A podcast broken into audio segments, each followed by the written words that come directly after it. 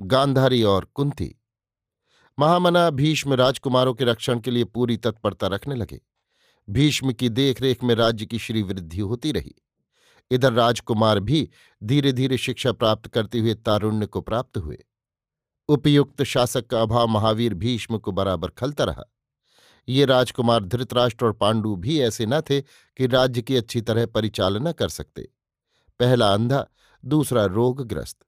इसलिए इनका विवाह कर अच्छे राजकुमारों की उत्पत्ति की उन्हें बराबर चिंता बनी रही।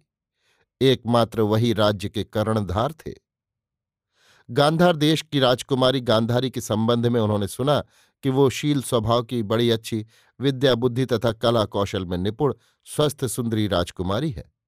गांधारी से पैदा हुए बच्चों का स्वास्थ्य अच्छा होगा, ऐसा विचार कर उन्होंने गांधार देश के राजा के पास विवाह का आमंत्रण भेजा।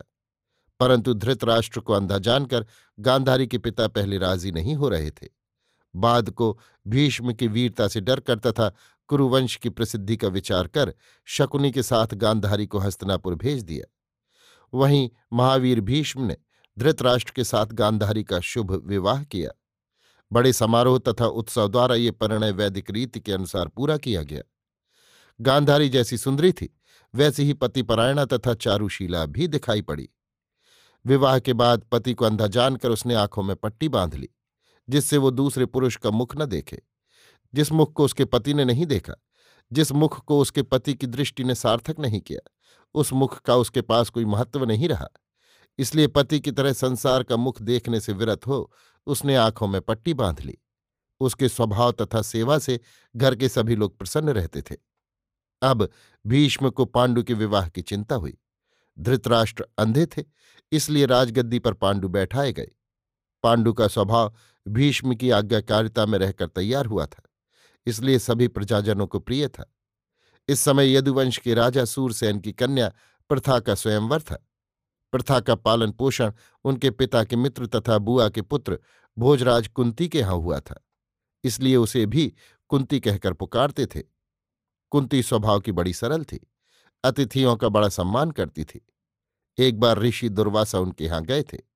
कुंती ने अपनी सेवा द्वारा उन्हें प्रसन्न कर लिया। ऋषि ने कुंती को एक मंत्र बतलाकर कहा कि जिस देवता का स्मरण कर वो उस मंत्र का जप करेगी, वो देवता तत्काल उसके पास आएगा और उसे एक पुत्र देगा। ऋषि चले गए। कुंती अभी केवल तरुणी हो चली थी। बाल चापल्य के वश एक दिन स्नान कर मंत्र पढ़कर उसने सूर्यदेव का आवाहन किया। उसे ऐसा मालूम हुआ कि सूर्यदेव आकाश मार्ग से उतरते हुए उसके पास आ रहे हैं। जब सूर्यदेव पास आ गए, तब कुंती बहुत घबराई। प्रेयसी समझकर सूर्यदेव ने आश्वासन दिया कि डरने की बात नहीं, तुम्हारा कुछ भी अहित न होगा। ऋषि का मंत्र व्यर्थ नहीं होता, तुम्हारे कुंडल कवचधारी एक पुत्र होगा। ये कहकर दिव्य भाव से रमण कर सूर्यदेव चले गए। यथा समय कुंती के वैसा ही एक पुत्र हुआ। पर समाज से डरकर कुंती ने उसे नदी में प्रवाहित कर दिया। वो बालक कौरव राजकुल के अधिरथ नाम के एक सारथी को प्राप्त हुआ। उसने अपनी स्त्री राधा को वो बालक लाकर दिया। राधा ने बड़े स्नेह से उसे पाला। वही बालक बाद को कर्ण के नाम से प्रसिद्ध हुआ। कुंती के स्वयंवर में भीष्मदेव ने पांडु को भेज दिया। तब तक पांडु का नाम संसार में फैल चुका था। वो विशाल राज्य तथा उत्तम कुल के राजा है। ये जानकर वहाँ के लोगों ने उनका बड़ा स्वागत किया। कुरुवंश की मर्यादा कुंती को मालूम थी। उसने पांडु को ही वरमाला पहनाई। बड़ी धूमधाम से कुंती का विवाह हुआ। हस्तिनापुर में स्वागत की तैयारियाँ हुई। महावीर भीष्म आदरपूर्वक वर और वधु को वरण कर राजमहल ले गए। पांडु और कुंती यौवन के आरंभिक दिन बड़े प्रेम से पार करने लगे। मद्र राज की विदुषी कुमारी माद्री से भी कुछ दिनों बाद पांडु का विवाह हुआ। महामति भीष्म ने विदुर का भी ख्याल नहीं छोड़ा था। विदुर यद्यपि दासी पुत्र थे, फिर भी उसी लाड़ प्यार से पले थे, जिससे धृतराष्ट्र और पांडु। इनकी शिक्षा अपर दोनों भाइयों की अपेक्षा मार्जित थी। ये धर्मशास्त्र तथा नीतिशास्त्र के पूर्ण पंडित थे। इनका पालन पोषण बिल्कुल राजकुमारों का सा हुआ था। इनसे राजकार्य की परिचालना में भीष्म को बड़ी सहायता मिलती थी। इनकी प्रखर बुद्धि को देखकर भीष्म हृदय से इन्हें प्यार करते थे। सुबल के राजा देव की सुंदरी कन्या पाराशवी के साथ इनका विवाह भी भीष्म ने कर दिया। वंश विस्तार और पांडु।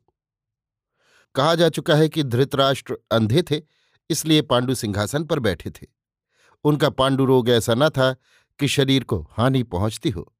वो लड़ने भिड़ने में पूर्ण रीत से सक्षम थे। महावीर भीष्म की अनुमति लेकर वो दिग्विजय के लिए चतुरंगनी सेना के साथ बाहर निकले और भारत के दूसरे समस्त राज्यों को अपने अधिकार में कर लिया। उनसे कर लेकर प्रसन्नचित्त अपनी राजधानी लौटे। भीष्म ने पांडु की इस वीरता की प्रशंसा की। अब हस्तनापुर देश के सभी राज्यों में श्रेष्ठ हो गया। यहाँ के राजा की सम्राट या राज चक्रवर्ती की उपाधि हुई। अपने उत्कर्ष में प्रसन्न पांडु एक बार वन में शिकार खेल रहे थे। उन्होंने एक हिरन का जोड़ा दूर से देखा और तीर मारा। उस समय दोनों विहार कर रहे थे। तीर लगते ही हिरन आर्त स्वर से चिल्लाया। उसकी आवाज़, मनुष्य की आवाज़ जैसी थी। पांडु उसके पास दौड़कर आए तो मालूम हुआ, ये दोनों ऋषि और ऋषि पत्नी मृग रूप से विहार कर रहे थे। घायल मृग रूपी ऋषि को हाथ जोड़कर पांडु अपने अज्ञानकृत अपराध के लिए क्षमा प्रार्थना करने लगे। उस शर्विद्ध ऋषि ने कहा महाराज, ये सच है कि आपने जानबूझकर ब्रह्महत्या नहीं की। फिर भी आपको विहार करते हुए मृग का वध नहीं करना था। आपको इसका फल अवश्य भोगना होगा। आप भी इसी प्रकार वन में विहार करके पंचत्व को प्राप्त होंगे। ये कहकर ऋषि स्वर्गलोक प्रस्थान कर गया। महाराज पांडु तब से खिन्न तथा चिंताग्रस्त रहने लगे। उन्होंने राजपाट का सारा काम छोड़ दिया। जंगल में रानियों सहित एकांतवास करने लगे। इस समय राज्य का भार धृतराष्ट्र ने ग्रहण किया। बहुत दिन हो गए। एक बार शतश्रृंग के महर्षि स्वर्ग यात्रा कर रहे थे। पांडु से भी चलने के लिए कहा, पर बाद को उन्होंने पांडु को निस्संतान जानकर लौटा दिया। पांडु को जब ये मालूम हुआ कि बिना संतान के कोई स्वर्ग नहीं जा सकता, तब उनका कष्ट और बढ़ गया। पर संतान की इच्छा पूर्ति अपने अधीन नहीं। उन्हें खिन्न देखकर एक दिन कुंती ने अपने वर वाली बात उन्हें सुनाई। पांडु को इससे बड़ी प्रसन्नता हुई। उन्होंने देवता के आवाहन से पुत्रोत्पत्ति के लिए कुंती को प्रसन्नतापूर्वक आज्ञा दे दी। पति की आज्ञा शिरोधार्य करके कुंती ने धर्मराज का आवाहन किया। उनसे युधिष्ठिर की उत्पत्ति हुई। फिर पवन को आमंत्रित किया। उनसे भीम पैदा हुए। इसके बाद इंद्र का स्मरण किया। इंद्र से अर्जुन भूमिष्ठ हुए। एक बार व्यासदेव हस्तनापुर पधारे। महारानी गांधारी ने उनका बड़ा आदर सत्कार किया। गांधारी के आतिथ्य से प्रसन्न होकर व्यासदेव ने एक सौ पुत्र होने का वर दिया। महारानी गांधारी के गर्भ तो महारानी कुंती से पहले हुआ, पर वो दो साल तक स्थायी ही रहा। लड़का ना हुआ। इसी समय महारानी कुंती के पुत्र होने का समाचार हस्तिनापुर पहुँचा। इस संवाद से गांधारी को बड़ा क्षोभ हुआ कि अब कुंती का पुत्र सिंहासन का अधिकारी होगा। इस क्षोभ से उन्होंने पेट में कसकर एक ऐसा घूसा मारा कि गर्भपात हो गया। तब तक गर्भ के बालक के अंग न बने थे। इस पिंड को नदी में फेंकने की तैयारी हो रही थी कि वहाँ महातपस्वी व्यासदेव का फिर शुभागमन हुआ। व्यासदेव ने पिंड के सौ भाग किए, जिनका गलती से एक भाग और हो गया। फिर उतने ही घड़े मंगवाकर, उनमें घी भरकर एक एक खंड रखकर एकांत में रखवा दिया। दो वर्ष बाद उन्हीं में से एक सौ पुत्र और एक कन्या का जन्म हुआ। दुर्योधन, दुशासन आदि सौ पुत्रों के साथ एक कन्या दुशला गांधारी के गर्भ से इस प्रकार पैदा हुए। धृतराष्ट्र की एक और पत्नी थी। उनसे युयुत्सु नाम का बालक हुआ। उधर दो पुत्र माद्री से हुए, नकुल और सहदेव। इस प्रकार धृतराष्ट्र का वंश प्राचीन कौरव के नाम से प्रसिद्ध हुआ और पांडु के पुत्र पांडव कहलाए। पुत्रों के मुख देखकर पांडु प्रसन्न रहने लगे। उनका मनोभाव बदल गया। शाप की बात भी सुख के दिनों में याद न रही। इसी समय एक बार वन में बसंत और ऋतु का राज्य था। लता द्रुम नए पल्लवों से लहलहे हो रहे थे। नए नए फूलों से वन्यश्री की अपार शोभा थी। आकाश और पृथ्वी एक नए जादू से रंगे हुए दिखाई पड़ते थे। मंद मंद समीर बहकर हृदय को शीतल कर रहा था। पक्षी कलकंठों से वासंतिक रागनी गागाकर ऋतुराज का स्वागत कर रहे थे। झरने मधुर मंद स्वर से झरझर बहते हुए वन प्रांत से होकर निरुद्देश हो रहे थे। श्रृंगार की छवि प्रकृति के हर दृश्य पर अंकित थी। महाराज पांडु इस शुभ मुहूर्त में माद्री के साथ वन विहार के लिए निकले। वन की श्री से पूर्ण शोभा को देखकर प्रिया से युक्त महाराज पांडु ने माद्री को प्रेम की दृष्टि से देखा। शाप वाली बात माद्री को याद थी। पति की भावना को लक्ष्य कर माद्री का हृदय शंका से कांपने लगा।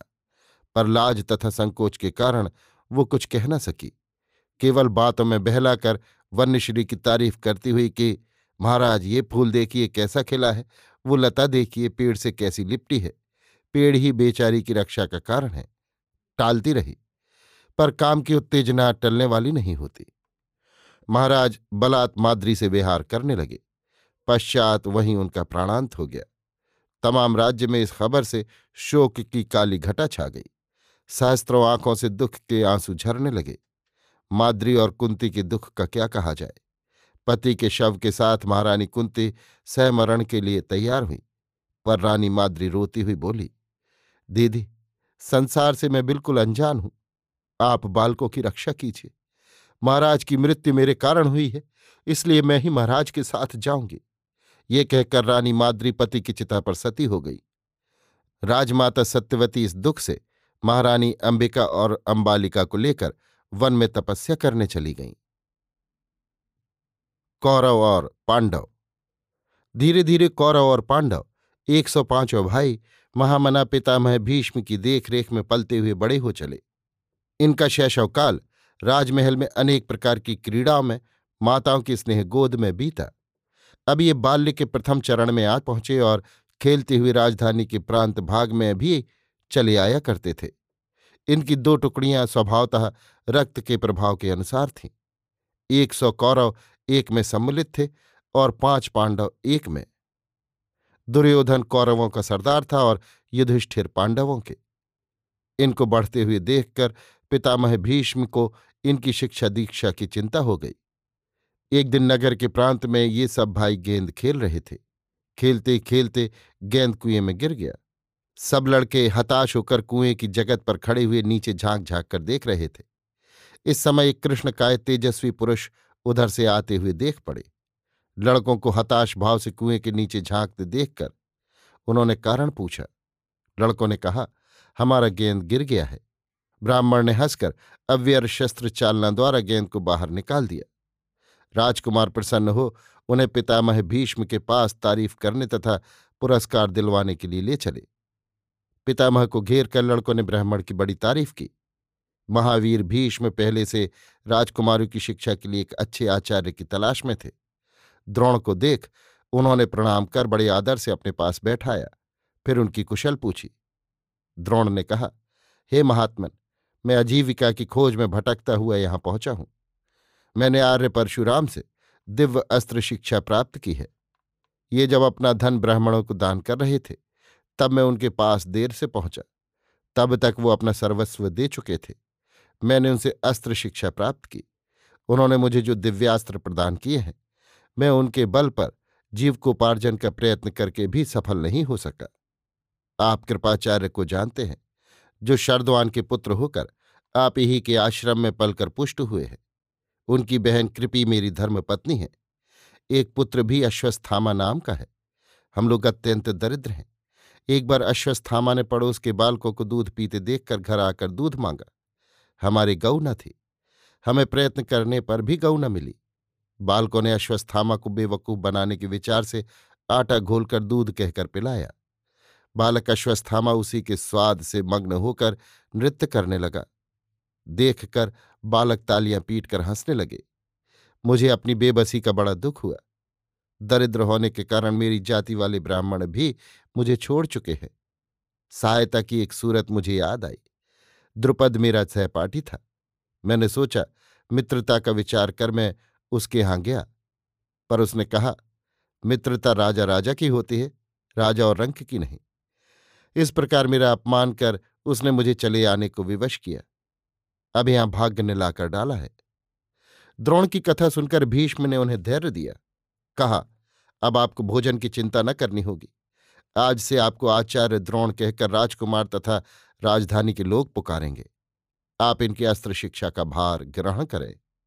भीष्म ने द्रोणाचार्य को बड़े आदर से राजमहल में टिकाकर उनके रहने तथा खर्च आदि का प्रबंध कर दूसरे घर में भेज दिया। बहुत दिनों बाद द्रोणाचार्य की किस्मत खुली। वो वीरोचित कृतज्ञता के साथ महात्मा भीष्म को धन्यवाद देकर राजकुमारों के धनुर्वेदाचार्य होकर सुख से रहने लगे। कौरवों और पांडवों की परस्पर न बनती थी। कौरव उद्दंड थे, पांडव शांत। पांडवों की शिक्षा भी अब तक बहुत कुछ अग्रसर हो चुकी थी। दुर्योधन पांडवों में भीम से बहुत खिंचा रहता था। भीम शांत होने पर भी बड़े बलवान थे। वो अकेले कभी कभी उन सौवों की खबर लेते थे। दुर्योधन बराबर भीम को धोखा देकर नीचा दिखाने के प्रयत्न में रहता था, पर उसकी चलती न थी, इसलिए भीम को वो प्रायः अपनी टुकड़ी में न रखता था। माद्री का बड़ा लड़का अर्जुन से छोटा, नकुल दिन दिन दुबला होता जा रहा था, पर किसी से अपने दुख का कारण न कहता था। एक दिन भीम ने एकांत में बुलाकर पूछा, क्यों रे नकुल? तू दिन दिन दुबला क्यों होता जा रहा है? पहले तो कैसा अच्छा था, अब तो बिल्कुल कुंभला गया है। नकुल ने रोनी आवाज़ में कहा, दादा, गुलहड़ में मैं हार गया हूँ, मुझे रोज दांव देना पड़ता है। वे लोग बहुत दौड़ाते हैं, अभी तक मुझे दांव नहीं मिला। भाई का दुख भीम से न सहा गया। वो समझ गए कि नकुल को कौरवों की चालाकी से दांव नहीं मिल रहा। उन्होंने बड़े स्नेह से नकुल से कहा, आज तू यही रह, तेरा दांव देने मैं जाता हूँ। ये कहकर भीम वहाँ गए। भीम को देखकर दुर्योधन वगैरह कौरवों ने कहा, भीम नकुल को कहाँ छोड़ाए वो चोर है, हमारा दांव कौन देगा? भीम ने कहा अच्छा भाई, वो चोर है तो दांव मुझसे ले लो। सब कौरव बहुत खुश हुए कि अब आज भीम को ना को चने चबवाएँगे भीम डंडा रखकर खड़े हो गए। सब कौरव इधर उधर पेड़ों पर चढ़ गए। जब सब सतर्क हो गए, तब भीम ने एक पेड़ की डाल पकड़कर हिलाई। कई नीचे आए, छूकर सबको चोर किया। फिर खुद पेड़ पर चढ़े, मौका पाकर कूद कर डंडा चूम लिया। टांग के नीचे से डंडा फेंका जाता है। चोर जब तक उठाकर लाता है, शाह लोग पेड़ पर चढ़ते हैं। ये कायदा है। भीम का फेंका डंडा फरलांगों की खबर लेता था। दुर्योधन से लेकर कौरवों के कई भाइयों को भीम ने उस रोज चोर बनाकर छकाया। इस तरह कई दिनों तक दौड़ाया। स्वयं दोबारा चोर न हुए। भीम की ऐसी हरकतों से कौरव उनसे बहुत नाराज़ रहते थे। खास तौर से दुर्योधन बहुत चिढ़ा रहता था। एक दिन उसने एक नई युक्ति निकाली। गंगा जी चलकर जल केली करने का प्रस्ताव हुआ। इस यात्रा में भीम भी आमंत्रित किए गए। गंगा के तट पर पहले से खीमे गढ़ चुके थे। राजकुमारों के लिए पूरा पूरा इंतज़ाम हो चुका था। वहाँ जाकर दुर्योधन ने भीम के लड्डुओं में विष मिला दिया। जलपान कर सब लोग जल केली करने लगे। भीम को धीरे धीरे नशे से बेहोशी आने लगी। समय पर सब लोग नहाकर निकले और अपने अपने खीमे की तरफ़ चले, पर भीम गंगा के तट पर ही पड़े रहे। संध्या का अंधकार घनीभूत हो आया। इसी समय चुपचाप भीमसेन को लता से बांधकर दुर्योधन ने गंगा में बहा दिया। भीमसेन बहते हुए नागलोक पहुँचे। वहाँ बड़े जहरीले सांप थे। भीम को देखकर काटने लगे। उनके जहर से भीम का नशा उतर गया। आँखें खोली तो दूसरा ही दृश्य नज़र आया। भीम ने लता बंधन को तोड़कर नागों को मारना शुरू कर दिया। तब वे सब अपने राजा वासुकी के पास गए। पूछने पर वासुकी को मालूम हुआ कि उन्हीं के दौहित्र कुंती भोज के दौहित्र हैं। फिर उन्होंने भीम की बड़ी सेवा की, उन्हें अमृत पिलाया। भीम को इससे दस हज़ार नागों का बल प्राप्त हुआ। फिर बड़े आदर से वासुकी ने भीम को विदा किया। घर में माता कुंती तथा चारों भाई रो रहे थे। सब खोज कर हैरान हो चुके थे। दुर्योधन के भाई आनंद मना रहे थे। इसी समय हँसते हुए भीमसेन हस्तनापुर पधारे। माता तथा भाइयों के चेहरे फिर उन्हें देखकर फूलों की तरह खिल गए। इस प्रकार आपसी झगड़े और वैमनस्य के साथ साथ दोनों वंश के राजकुमारों की अस्त्र विद्या भी होती रही। अर्जुन धनुर्वेद में सर्वश्रेष्ठ निकले। वो बड़े फुर्तीले थे। उनका तीर व्यर्थ न जाता था। बड़े लक्ष्य से लेकर पत्ते के डंठल तक काटने का लक्ष्य वो बेध सकते थे। भीम और दुर्योधन गदा युद्ध में प्रवीण हो चले। एक दिन द्रोणाचार्य ने शिष्यों की परीक्षा ली। दूर एक डाल पर काठ की एक चिड़िया रखकर युधिष्ठिर को धनुष बाण देकर लक्ष्य पर संधान करने के लिए कहा। युधिष्ठिर ने संधान किया तो आचार्य ने पूछा, वत्स, तुम क्या देखते हो? युधिष्ठिर ने कहा, मैं आपको देखता हूँ, पेड़ को देखता हूँ। युधिष्ठिर कह ही रहे थे कि द्रोणाचार्य ने उनके हाथ से तीर और धनुष छीन कर दुर्योधन को दिया। ऐसा ही जवाब दुर्योधन ने भी दिया। तब उससे भी उन्होंने धनुष ले लिया और भीम को दिया। भीम ने भी उससे मिलता जुलता उत्तर दिया। क्रमशः धनुष सब राजकुमारों को दिया गया। पर किसी के उत्तर से आचार्य को संतोष न हुआ। बाद को उन्होंने अर्जुन को धनुष दिया। निशाने पर अर्जुन ने ठीक ठीक संधान किया तो आचार्य ने उनसे भी पूछा वत्स अर्जुन, क्या देखते हो? अर्जुन ने कहा, मैं केवल चिड़िया की गर्दन देखता हूँ। आचार्य ने तीर मारने को कहा। अर्जुन ने अचूक निशाना मारा। द्रोणाचार्य प्रसन्न होकर प्रिय शिष्य के मस्तक पर हाथ फेरने लगे। ज्यो ज्यो राजकुमार बड़े होने लगे, त्यों त्यों शिक्षा भी ऊँची से ऊँची दी जाने लगी। अस्त्रों शस्त्रों के बाद व्यूह रचना सैन्य चालना, आक्रमण करने की विधियाँ हाथी, घोड़े, रथ तथा पैदल सैनिकों का संचालन आदि द्रोणाचार्य सप्रेम सिखलाने लगे। आचार्य का एक प्रिय शिष्य होता है। यहाँ राजकुमारों में अर्जुन द्रोण के सबसे ज़्यादा प्यारे हो गए थे।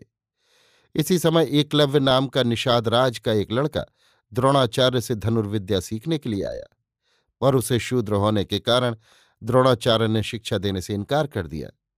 इस तिरस्कार का उसके हृदय पर गहरा प्रभाव पड़ा। वो गंभीर होकर वहाँ से लौट गया। पर गुरु के चरणों में उसकी अपार श्रद्धा रही।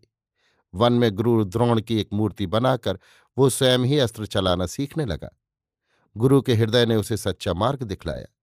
वो वहीं रहकर अर्जुन की तरह का धनुर्वेद विशारद हो गया। कभी कभी राजकुमारों को शिकार के लिए वन भी जाना पड़ता था। एक बार कुछ कुत्तों को लेकर शिक्षार्थी राजकुमार उस वन में गए, जहाँ एकलव्य धनुर्विद्या सीख रहा था। आगे चलता हुआ एक कुत्ता उसे देखकर भूखने लगा। एकलव्य ने सात तीरों के गुच्छ से उसका मुँह ऐसा भर दिया कि वो मरा तो नहीं, पर उसका भूखना बंद हो गया। वो राजकुमारों के पास उस दशा में मुक्ति के लिए लौट आया। उसे देखकर राजकुमारों को बड़ा आश्चर्य हुआ। कारण, तीर चलाने का ऐसा चमत्कार उन्होंने तब तक न देखा था। वे एकलव्य के पास गए। उसका और उसके गुरु का नाम पूछा। एकलव्य ने अपना नाम बतलाकर द्रोणाचार्य की मूर्ति की ओर इंगित कर कहा ये आचार्य द्रोण मेरे गुरु हैं। राजकुमार राजधानी लौटे और आचार्य से अभिमानपूर्ण स्वर में कहा, आप हमें दिव्यास्त्रों की शिक्षा देने के लिए कहते हैं, पर आप अपने शिष्य निषाद कुमार एकलव्य को अपनी उत्तम शिक्षा प्रदान करते हैं। द्रोणाचार्य को बड़ा आश्चर्य हुआ। वो राजकुमारों के साथ उस जगह गए। एकलव्य से पूछने पर उन्हें सच्चा हाल मालूम हुआ। द्रोण एकलव्य की भक्ति देखकर बड़े लज्जित हुए। फिर हृदय को दृढ़ करके कहा, वत्स यदि तुम मुझे गुरु मानते हो तो दक्षिणा स्वरूप दाहिना अंगूठा काटकर मुझे दो। एकलव्य ने अकातर होकर गुरु की आज्ञा पूरी की। एक दिन आचार्य द्रोण अपनी शिष्य मंडली लेकर गंगा नहाने के लिए गए। नहाते समय एक मगर ने उनका पैर पकड़ लिया। इच्छा करने पर आचार्य स्वयं उससे मुक्त हो सकते थे, परंतु उन्होंने अपने शिष्यों की परीक्षा ली। ऊँची आवाज़ में सबको पुकार कर कहा, हमारा पैर मगर ने पकड़ लिया है, तुम लोग जल्द हमारी रक्षा करो। राजकुमारी ये सुनकर ऐसे डरे कि उनका कर्तव्य का ज्ञान जाता रहा। तब अर्जुन ने तूड़ से दो तीर निकालकर ऐसे मारे कि मगर पैर छोड़कर पानी में व्याकुल फिरने लगा। द्रोणाचार्य ने जल से निकलकर बड़े स्नेह से प्रिय शिष्य को गले लगाया और ब्रह्मशिरा नामक दिव्य अस्त्र देते हुए समझाया, वत्स, कभी मनुष्य पर इसका संधान न करना। मस्तक झुकाकर अर्जुन ने आचार्य का दिया दिव्य अस्त्र तूड़ में लेकर रखा। बालकों की शिक्षा बहुत कुछ अग्रसर हो चुकी थी। द्रोणाचार्य से सलाह कर पितामह भीष्म ने एक शुभ दिन प्रदर्शन के लिए नियत किया। हस्तनापुर में घर घर इसके लिए आनंद होने लगा। सुंदर प्रशस्त रंग स्थल बनवाया गया। सब तरह के लोगों के बैठने का इंतज़ाम हुआ। अनेक प्रकार के बंधनवारों तोरणों तथा सुगंध द्रव्यों से उसकी शोभा बढ़ाई गई। यथा समय पितामह भीष्म, महाराज धृतराष्ट्र तथा सब राजपुरुष रानियाँ और हस्तनापुर के सर्वसाधारण वहाँ आकर यथोचित आसनों पर बैठे। उत्साह बढ़ाने के लिए रणवाद्य बजने लगा। एक ओर द्रोणाचार्य रंगभूमि के भीतर गंभीर मुद्रा में बैठ गए। युधिष्ठिर, भीम, अर्जुन, दुर्योधन, दुशासन आदि राजकुमार दिव्य युद्ध सज्जा से सजकर आचार्य के दोनों ओर बैठ गए। जब सब लोग आ गए तब पितामह भीष्म की आज्ञा से प्रदर्शन शुरू हो गया। व्यूह की रचना सैन्य का संचालन, रथ का एक दिशा से दूसरी दिशा को मोड़ना, रथी का सेना निरीक्षण के साथ युद्ध करते रहना आदि रणभूमि के प्रशस्त कौशल दिखलाए गए। फिर तलवार, बर्छे आदि से युद्ध शुरू हुआ। भीमसेन और दुर्योधन का गदा युद्ध हुआ। राजकुमारों की निपुणता देखकर जनता बहुत प्रसन्न हुई। भीष्म मुस्कुरा रहे थे। विदुर महाराज धृतराष्ट्र को समझा रहे थे। कुंती गांधारी को। इसके बाद द्रोणाचार्य ने अपने प्रिय शिष्य अर्जुन को बुलाया। अर्जुन की तारीफ़ सब लोग सुन चुके थे। बड़ी उत्सुकता से लोग अर्जुन को देखने लगे। अर्जुन की प्रत्येक भाव भंगिमा से स्वर्गीय छटा निकल रही थी। वो जैसे शिष्ट और संयत थे, वैसे ही तीव्र और तीक्ष्ण। धनुष बाण लेकर वो अपनी दिव्य अस्त्र शिक्षा प्रदर्शित करने लगे। अग्निशर से एक और आग पैदा कर दी। फिर वरुण बाण द्वारा उसे बुझा दिया, फिर पवनशर छोड़कर पानी सुखा दिया, पुनः सर्प तीर द्वारा आंधी बंद कर दी। शर से पैदा हुए सैकड़ों नाग हवा पी गए। इसके बाद गरुणास्त्र द्वारा सांपों का संहार कर दिया। पुनः दिव्यास्त्र छोड़कर सारी माया गायब कर दी। दौड़ते रथ से लक्ष्य वेध किया। पुनः चल लक्ष्य को भी चल रथ से विद्ध किया। असी चालना तथा अन्य अन्य सूक्ष्म समर कौशल प्रदर्शित किया। लोग देखते हुए मुग्ध हो गए। अर्जुन की प्रशंसा से बार बार रंग स्थल गूंजने लगा। माता कुंती तथा युधिष्ठिर और भीम आदि भाइयों की आँखों से आनंद के आँसू बह चले। प्रदर्शन समाप्त कर महारथ कुमार अर्जुन ने गुरु द्रोणाचार्य की वंदना की। स्नेह पुलकित आचार्य ने प्रिय शिष्य के उष्णीश शोभित मस्तक पर हाथ फेरकर आशीर्वाद दिया। अर्जुन की ऐसी प्रशंसा सुनकर वीरवर कर्ण से न रहा गया। वो स्वयं रंग स्थल के भीतर कूदकर दर्शकों को संबोधित कर कहने लगे, हे हस्तनापुर के दर्शक वृंद, जैसे प्रदर्शनों से आप लोगों को अर्जुन ने मुग्ध किया है, वे सब मैं भी करके दिखा सकता हूँ। कर्ण सूत पुत्र के रूप में प्रसिद्ध थे, वहाँ उनका नाम वसुसेन था। उनकी इस गर्वोक्ति पर सभा के लोगों ने कोई उत्तर न दिया, पर दुर्योधन को इससे बड़ा हर्ष हुआ। वो अर्जुन का ये आदर देख न सकते थे। उन्होंने प्रोत्साहन देकर कर्ण से कहा, अवश्य अवश्य वीरवर, आप वैसी धनुर्विद्या प्रदर्शित करें। हम लोग देखने को उत्सुक हैं कर्ण ने एक एक कर वे सभी प्रदर्शन दिखलाए। लोगों ने देखकर दांतों तले उंगली दी। दुर्योधन आदि सौ भाई पुनः पुनः कर्ण की तारीफ़ करने लगे। अर्जुन शांत भाव से आचार्य की बगल में बैठे सुनते रहे। कर्ण ने पुनः कहा अब मैं अर्जुन से द्वंद्व युद्ध करना चाहता हूँ। सुनकर दुर्योधन आदि बहुत प्रसन्न हुए। पर सूत पुत्र को यहाँ तक बढ़ता देख कृपाचार्य से न रहा गया। उन्होंने कहा, राजकुमार से द्वंद्व युद्ध वही कर सकता है जो राजकुमार हो। दुर्योधन ने कहा, वीर की कोई जाति नहीं होती। जो वीर है वो क्षत्रिय अवश्य है। परंतु अगर आप राजवंश चाहते हैं तो मैं इस वीर का अभी अभिषेक करता हूँ। ये कहकर सोने के सिंहासन पर बिठलाकर दुर्योधन ने महावीर वसुसेन को अंग देश का राजा बनाया। शोरगुल सुनकर भय से संकुचित होकर सारथी अधिरथ वहाँ उपस्थित हुए। महावीर कर्ण ने अपनी पद मर्यादा का कुछ भी विचार न कर उठकर पिता को मस्तक झुकाकर प्रणाम किया। इस पर भीम ने सारथी पुत्र कहकर कर्ण का उपहास किया, पर कर्ण विचलित न हुए। उन्होंने द्वंद्व युद्ध के लिए पुनः पास जाकर अर्जुन को ललकारा। महारथ अर्जुन संयत दृष्टि से कर्ण को देखते हुए बोले, सूतपुत्र, तुम उत्तम धनुर्धर हो, इसमें संदेह नहीं, पर तुम्हारी स्पर्धा देखकर मुझे हँसी आती है। तुम अपने को वीर समझते हो, समझो, पर दूसरा भी तुम्हारी स्पर्धा कर सकता है, याद रखो। मैं तुम्हारी बातें सुनकर बिल्कुल नहीं घबराया। भागना और पीठ दिखाना मैं नहीं जानता। अर्जुन की बातों में अणुमात्र भय न था, बल्कि वहाँ सभी वीरों को अर्जुन की उक्ति पसंद आई। अब शाम हो आई थी, इसलिए ये प्रदर्शन बंद कर दिया गया। कर्ण और अर्जुन के मन में प्रतिस्पर्धा का भाव सदा के लिए रह गया। द्रोणाचार्य के हृदय में द्रुपद से हुए अपमान की आग जल रही थी। क्षत्रिय वृत्ति के द्रोण ने बदले के जल से उसे शीतल करना चाहा। एक दिन उन्होंने शिष्यों को सस्नेह बुलाकर कहा, वत्स, मैं तुम लोगों से गुरु दक्षिणा चाहता हूँ। वो ये है कि तुम लोग द्रुपद को बाँध लाओ। उसने मेरा अपमान किया है। द्रोणाचार्य को गुरु दक्षिणा देने के उत्साह से युवक वीर राजकुमार पांचाल राज्य पर चढ़ गए। महावीर भीम तथा महारथ अर्जुन के सामने द्रुपद के शूर सामंत टिक न सके। अद्भुत समर कौशल से अर्जुन ने उन्हें बाँध लिया और दक्षिणा स्वरूप गुरु के चरण कमलों में ला डाला। द्रोण को देखकर द्रुपद की आँखें झुक गई। द्रोण ने द्रुपद को इस प्रकार अपमान कर बदला चुकाकर छोड़ दिया। राजधानी को लौटकर द्रुपद ने द्रोण से बदला चुकाने के अभिप्राय से महर्षि याग और उपयाग की सहायता लेकर पुत्रेष्टि यज्ञ किया। द्रोण का वध करने वाला धृष्ट द्युम्न तथा महाभारत की प्रधान पात्री कृष्ण यानी द्रौपदी इसी यज्ञ से पैदा हुई।